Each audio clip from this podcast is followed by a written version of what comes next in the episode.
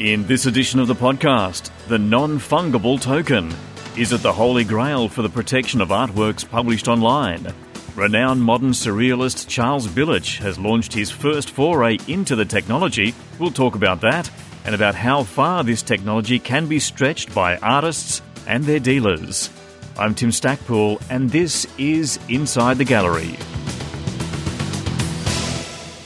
Thanks for downloading the podcast once again. As we always acknowledge the original custodians of the land upon which this podcast is produced and listened to, and we pay our respects to their elders, both past, present, and emerging.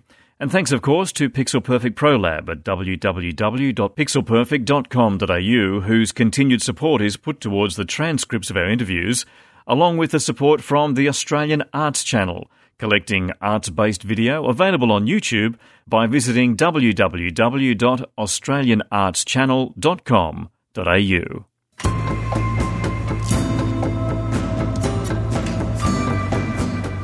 One of Australia's most celebrated traditional artists, Charles Billich, is shifting into digital art and non fungible tokens, NFTs as they're called. His first work in the series is called Journey of Flat Earth and explores the recent upheaval of COVID 19 and the unknown of NFTs and blockchain. You may have heard of the Bored Apes Yacht Club, for example, selling for reasonably high prices online, and the artworks actually only exist online and they are protected by NFTs. The same also goes for the CryptoPunks. There are about 10,000 uniquely generated characters. No two are exactly alike, and each one of them can be officially owned by a single person, purchased and protected by NFTs. And now Charles Billich is moving into this sector. He's been described as one of the world's most important living artists, also one of the most credentialed artists of all time. The modern day surrealist has enjoyed a colourful, unconventional career and personal life. He was famously commissioned to develop the Bing Ma Yong Terracotta Warriors series in China and his works have hung in the White House, the Vatican, and the United Nations. His famous surrealist cityscapes of some of the world's major cities combine popular landmarks and the energy of each location in unexpected ways. Currently, apart from Michelangelo, Charles is the only other artist who's been allowed by the Roman Catholic Church to paint from inside the Sistine Chapel.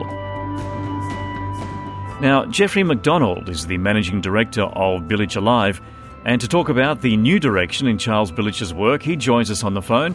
Jeff, thanks for chatting with us on the podcast. You're welcome. Now, in terms of NFTs, and they're very much in vogue at the moment, and it seems to be very cutting edge, but it's very significant having Charles Billich involved in this. Can you give us, though, a bit of a background before we get into Charles's actual work here? How NFTs work? Sure. I think there is some uh, misunderstanding about their true value in that an NFT is an identifier. It's a, the technical term. You know, there's a contract, there's a, a contract under the blockchain, but there is a an identifier of the art attaching to the NFT. The NFT itself doesn't have the value, but it does attach to some art which you do hope has value. Mm. And you can identify it. You can protect the intellectual property, you can protect the not quite the copyright, but the ownership. Right. And when you move, when the world is moving into digital art, and you can email, mm. um, you know, a valuable piece of art because mm. it is just a PDF or a, a JPEG file or whatever, mm. um, it's it's too easy to to just share these things, and it's difficult to protect the intellectual property. Right. The intellectual property can just be passed on. So the NFTs do create this unique marker. There is a, it's funny, it's a legal concept, first in time. So if you create a, an NFT for this piece of art, so imagine this: two people have a photo of something. Mm-hmm. And and they both create an NFT, and they say, "Hey, I've got an NFT of this wonderful, wonderful photo." Um, well, you have this first in time. Which one was created first? So there you go. That's one way mm. of protecting your intellectual property. Um, and you have a marker. So that is it. That NFT, first in time, says that this is the genuine thing. That's where it can really help the world of art. Yeah. And uh, is it like a code which is embedded in the work, Jeff? Um, not so much embedded in the work, but you do have to attach the work to the NFT uh-huh. blockchain contract. Uh-huh. So when you when you create your contract, you say this is the piece of art, the the JPEG file, the document, the the picture um, that attaches to this NFT, this uh, token on the blockchain. And so this then tracks it across the internet, I guess, as it's being shared. I'm, I'm just trying to make sure that the concept is well understood here. It's not well understood, but you're right. You got it. it you can track it. It is publicly displayed on these um, uh, art platforms, on these NFT art platforms, mm-hmm. and and you can see it. You can see who who has it, because you do identify yourself. I mean, you, you use you know, code names and all sorts of things and, and, and, and, avatars as to who you are, but you know, Bob transfers it to whoever, to Sally, and etc. It goes on, mm. and you see it, and you see what price it was paid, you see when, you see who owned it. Um, so if you did, for example, have two photos of the same thing floating around, um, you could say, well, hold on, this was the first one. Yes. That is the genuine NFT uh, for what it's worth. The other one's kind of like the forgery. Yeah, yeah, and and if you multiply that concept around for the millions of pieces of digital art around the world, mm. you are starting to protect something that I'll say might be valuable, mm. and and that's the question: What's a photo worth? Mm. What's a photo of your dog worth? Mm. Um, you know, really, um, and that's where we have done something what we think is unique for Charles Billich's art. Yeah, and there's there's no way today, I guess, that this can be ignored. If you are doing any sort of online publishing of your art, you really have to consider about attaching an NFT to it, I'm guessing. Exactly. Yeah. it, it is how I expect the world of art to move. I, I, and I think it is a good thing. If if you consider consider this, um, okay, you, you, you might spend uh, certainly time and, and a little bit of money to create an NFT. Some mm. people say, "I oh, would do it for free," but you've got to spend your time. Mm. You've got to have a wallet. You've got to. You know, there's a world you have to enter. Mm. Um, but it might be a couple hundred bucks. Mm. Okay, um, but consider this. Um, I, I, think the other day there was 20 million pieces of art available on the OpenSea platform. Um, but consider um, art in your city, you could go to an art gallery, you could go to the local uh, fete or, or, or, the local markets, and there will be art for sale. What's the average price? It is 100 bucks, 200 bucks, 300 bucks. Um, a lot of it you wouldn't want to buy. So there is a world of physical art out there that isn't worth much money, mm-hmm. isn't massively desirable, and people don't particularly want to buy it. Well, multiply it even further by the world of digital art, mm. and that's what you've got. Mm. So, so there's lots and lots of digital art, and you might attach an NFT to each one to to identify it, but it still doesn't make it worth much money. Yeah, depends on the quality of the art, and and that comes back to uh, collectible. You know, these bored apes that are selling for hundred thousand dollars each mm. because they're trendy, or something that is quite unique, something that is special. Mm. So th- there is a market for it. There's a market for the digital art that is identified and recognized and attached to an NFT. Now, looking at Charles's work that's been specifically put together, I guess, for this project called Journey of Flat Earth. I mean, that's one of the aliases, I think, of, of this particular collection. It has been produced specifically for this type of online distribution with the NFT attached. Do you think that art should be customized for distribution with an NFT attached? Or do you think that any sort of existing art should have an NFT attached to it? If you understand where I'm going with this question. I'm not sure that I do, Jeff, but, but maybe you could make sense of it. Really, it is a really good point, really good point. You use the word customized, mm. and that is what we've wanted to do. We've wanted to differentiate. We wanted to customize our art because um, every piece of art um, could have a photo taken of it. Mm and there's your digital image, and you can then attach a non fungible token to that digital image. There you go. So what what have you got? You've got a photo of a piece of art, and that's nothing.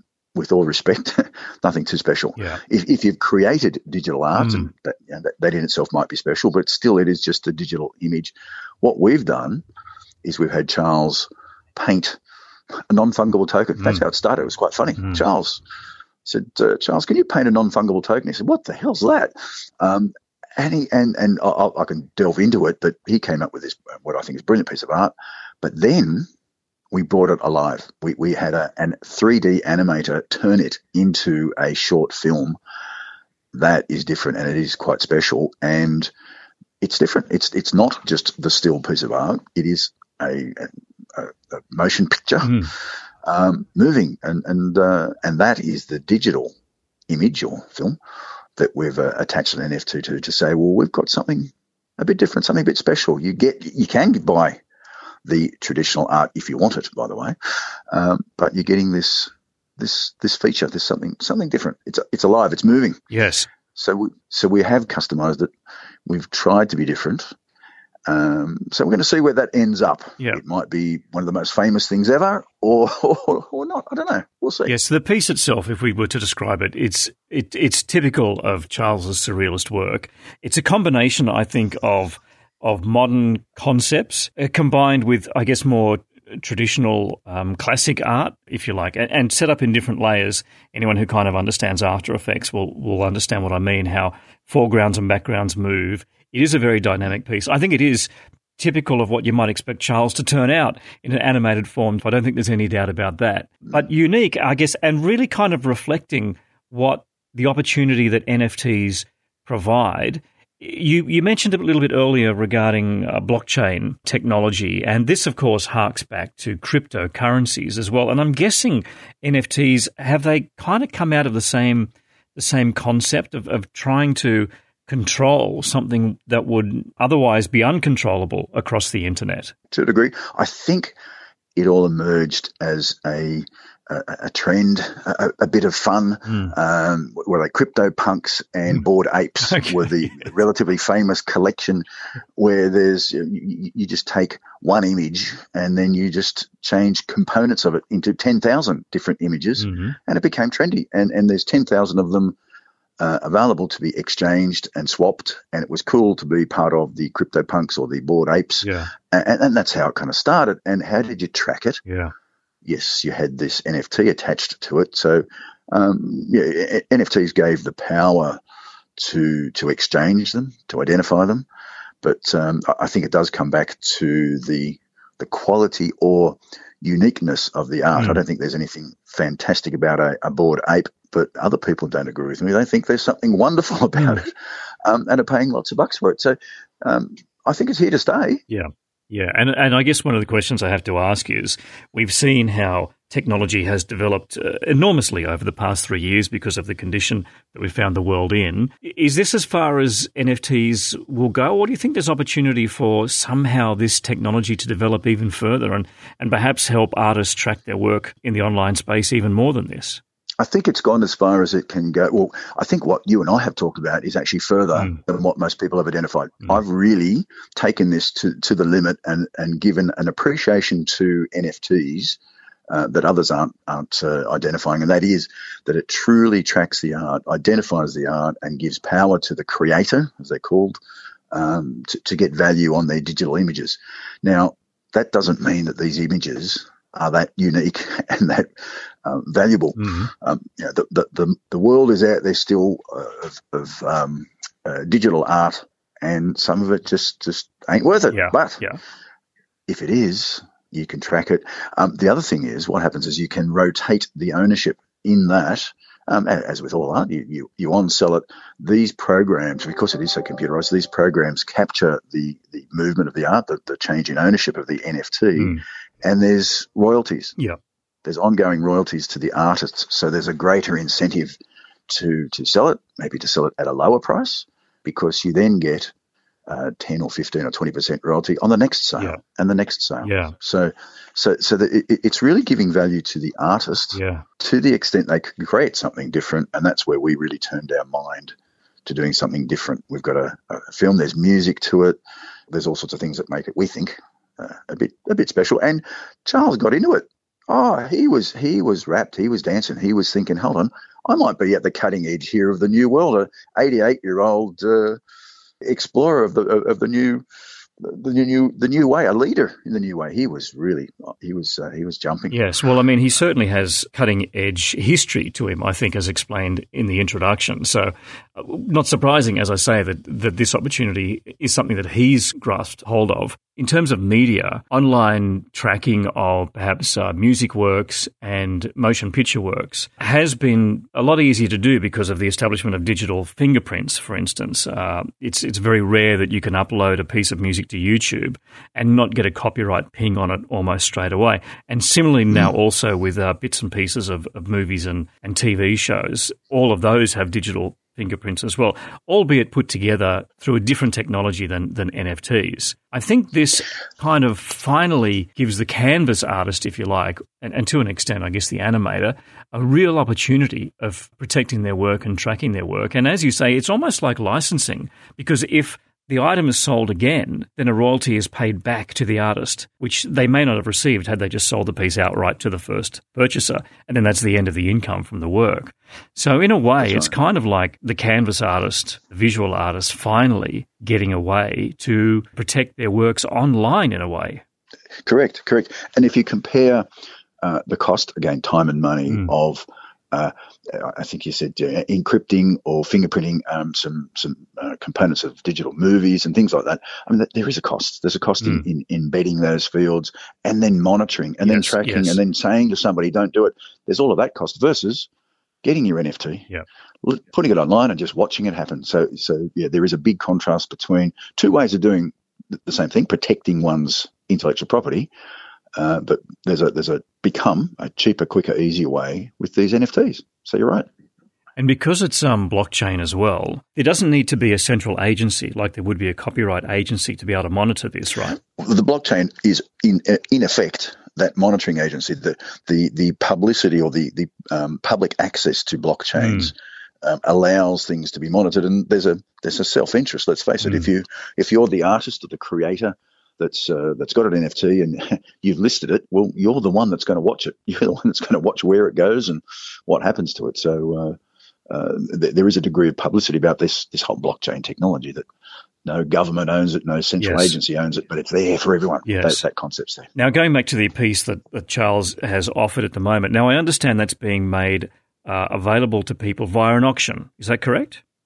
Well, th- that, that's where we're at. Mm. We're, we're creating um, some variations on the one piece of art so that there will be a number of unique uh, films, unique short films. So we will still have motion. Yep.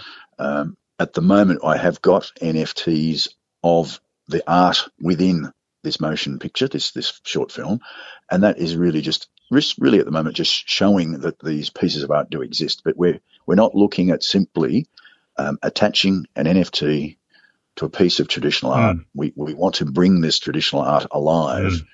Um, we also didn't want to just Photoshop it. You can you can have some very simple computer programs that simply um, take bits here, move them around, mm. call it motion picture. We we spent a lot of time and effort in a, a very good animator, 3D animator, doing a lot of work a lot of work. Yeah. Um, yeah, we're, we're, tens of thousands of dollars worth of work in bringing it alive. Yeah. And uh, so that's that's again is unique, and also it's going to be in a form, and we will provide it in a form. It's it's nearly a gigabyte size file of the final product that you could put on a USB stick, plug it into your plasma TV at home, yes. and press play, yes. and have it in the background. And there it is. Yeah, yeah. And there it is. There's there's a, couple of minutes of just this magnificent motion and all sorts of things. So so you can actually watch it and see it and hear it as a piece of art not just a, not just a still photo. Yeah, and I think ultimately, I mean, we we have a lot of artists who listen to the podcast and gallery directors as well and curators. Ultimately, I think the great interest here is not only in the ability to be able to sell the piece and have it have value, but also in terms of protection. I think that's the ultimate for an artist. That's the ultimate concern and the mm. and the ultimate worry is if I put this work out there, how can it be protected? How can I make sure that it is not stolen? And I mean, with the billions of people that use the internet, it's really hard to control that. So I think this technology, although for collectors, ensures that the provenance of the item is maintained. For the artist as well, I think it's a great level of comfort and security, no doubt about it. Hmm. I can I can envisage the the new era art gallery every art gallery having at least at some place uh, a, plasma 4K screen. Um, and right next to it saying, let us show you a thousand artists. Oh, okay. And you could just sit there and, oh, there's their image. Next. Next, next, and you just stand there in awe mm. at the wonderful digital art um, shown by a thousand different artists because they just keep rolling and rolling and rolling. Oh, all in the space of one plasma TV screen. Um, yeah, the world's going to change on this, and, and I know that there's been some digital art galleries um, opening in Australia where th- that is it. There, there is oh, yes. Um, rooms full of plasma TVs yes. and whole walls full of the, the art being displayed, and that's that's been art for some time, but um, that's the, the, the, the, new way. So um, I could see it, I could see it changing. And, and certainly um, last year doing a few interviews online regarding virtual art galleries, art galleries which are only available online. Uh, and there's a couple of those being set up. In fact, more than a couple of those being set up. And in order to ensure that you have the authentic piece of art which is being displayed, of course, the NFT is going to enable those curators to be able to do that. That's exactly it. So it gives the protection. That's why that's why this is really a good idea. It really does work um, without the I suppose the the fallacy or the, the the lack of thought that you are actually buying the art. So you really do want to like the art. You like it. You respect it. You love it. Yes. Um, which which is the way it's been for years. Yes. Um, yeah. So let's not lose track of the art over the NFT. Yeah. And of course, on top of this, as the piece of art, if it does accumulate value over time, then you want mm. to ensure that if you on sell it, you are on selling the authentic piece. And the NFT, again, uh, helps ensure that that's the case. Exactly. All right. So I think we've kind of covered off how this works, although some people may not necessarily understand the technology to ensure that it remains authentic. But we just have to have faith, I guess, to, to anyone who's listening regarding that, that blockchain technology is well established. It is used for cryptocurrencies around the world, and certain commercial banks around the world recognize this. I think blockchain technology in, in the IT security world as well is a legitimate form of being able to track authenticity. There's no doubt about that. You, however, Jeff, I know you have a law degree. Do you think it takes that sort of head in order to be able to not just exploit this opportunity, but also to understand it and to manage it correctly? No, I've tried to. Uh, well, I've looked into I've looked into the terms of a blockchain contract mm-hmm. And thought, oh my god, what am I going to do here? So there's a there's a depth you can go into and say, right, I understand this, and I've read articles on the internet, and, and I've listened to this podcast. I've got I've got a feel for this. You'll just stop and you'll say, okay, I've got good enough and uh, uh, sufficient understanding a good enough feel, mm. that'll do. Mm. And, and, and let me go back to the art. Which one do I like? Mm.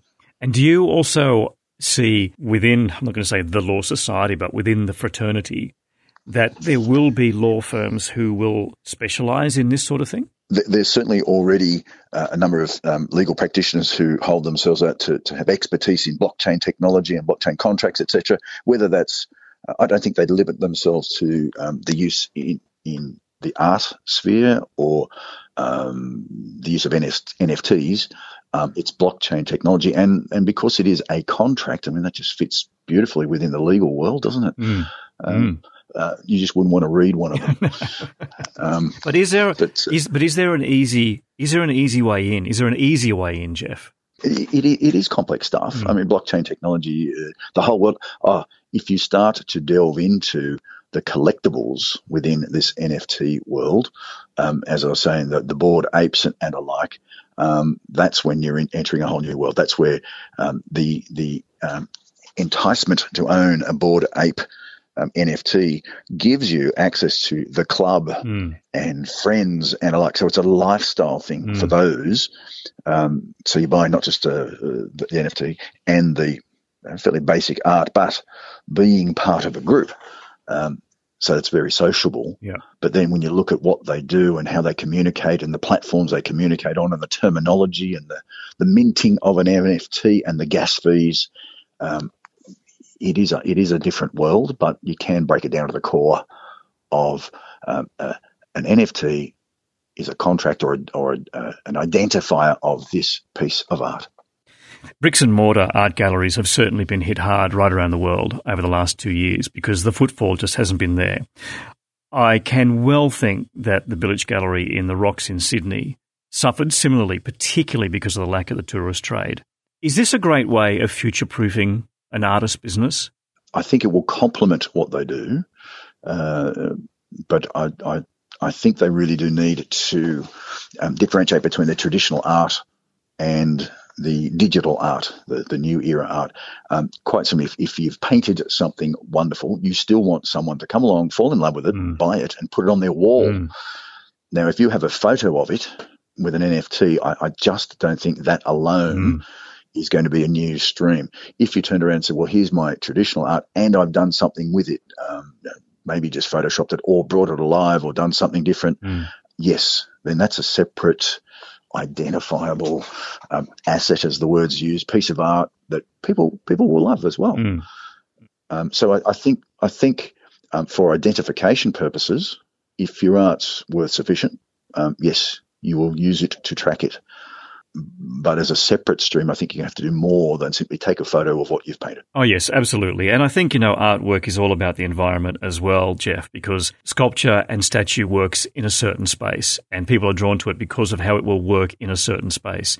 Same with artwork that will hang on the wall. Will that complement the environment that it's in or will it clash? If it clashes, well, perhaps I, I may not purchase for that reason. Mm-hmm. I think if you're looking at a high tech NFT opportunity, you really want it to complement the media in which it is viewed, and that may be online or on screen, and therefore there's a certain expectation as to how that may appear. So, as you say, just taking a photo of a piece of art, adding an NFT to it, it holds probably very little attraction to a buyer.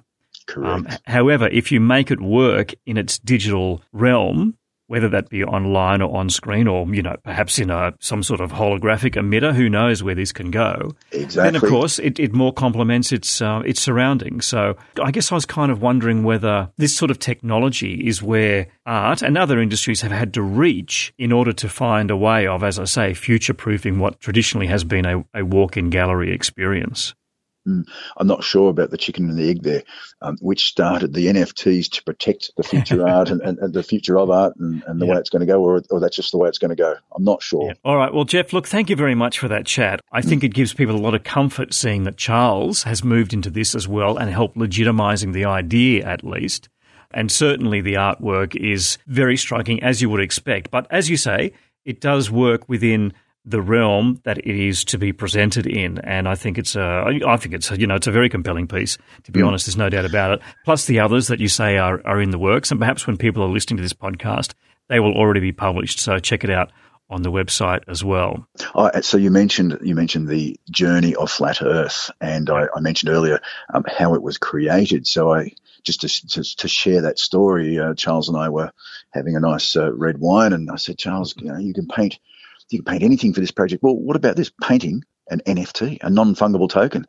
And that's when he said, Jeff, I don't even know what that is. And I said, well, this is what it's about. It's had a bit of a chat. And then in the end, he came back to me and said, look, you know, it reminded me of? It reminded me of days when um, people thought the earth was flat. Right? And people, everyone thought that was right. Everyone thought the earth was flat. But let's, ta- let's make a change of that. Why couldn't it have been a cube? Why couldn't flat earth have been a cube where you do still sail over the end of the Earth because it's a cube, not a not flat like a pancake. So I'm going to make flat Earth. I'm going to make it yeah flat. I'm going to make it, but I'm going to make it a cube. Mm. Why can't a non-fungible token take the shape of a cube rather than a token? Well, okay, Charles, why should I challenge your thoughts? And from there, he just went. He just went, and uh, you'll you'll see the art from there. Excellent, Jeff McDonald. Thank you very much for your time. You're welcome. That's Jeff McDonald, the managing director of Billich Alive, talking about NFTs and as Jeff mentioned, Charles's NFT projects are hosted on the OpenSea NFT platform online. You can head to billich.com for more info or simply search for Billich NFT in your favourite search engine online to take a look. That is the podcast for now. A transcript of this edition can be found at www.insidethegallery.com.au, where you'll also find links to our Facebook and Instagram pages and a link to sign up for new episode alerts. I'm Tim Stackpool. Bye bye for now.